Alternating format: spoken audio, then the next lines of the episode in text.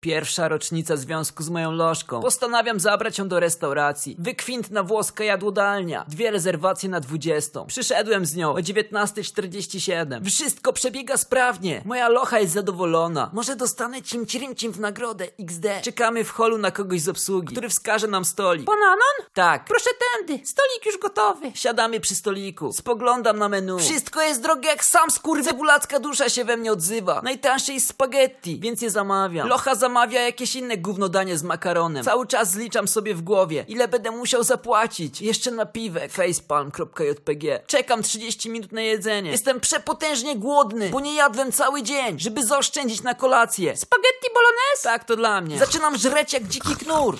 Przepraszam pana. Patrzę, a kelnerka trzyma w ręku świeży parmezan i tarkę i chce mi trochę zetrzeć. A, tak, dziękuję, poproszę. Zaczyna trzeć, patrzy się na mnie i mówi, że jak będzie dostatecznie dla mnie, to mam powiedzieć stop. Trze już 20 sekund. Spogląda na mnie. Proszę kontynuować. Patrzy dalej. Czekasz w końcu powiem stop. Nie robię tego. Trze dalej. Stół zaczyna się stopniowo pokrywać parmezanem. Kelnerka zaczyna się pocić. Parmezan zaczyna już pokrywać podłogę do kostek.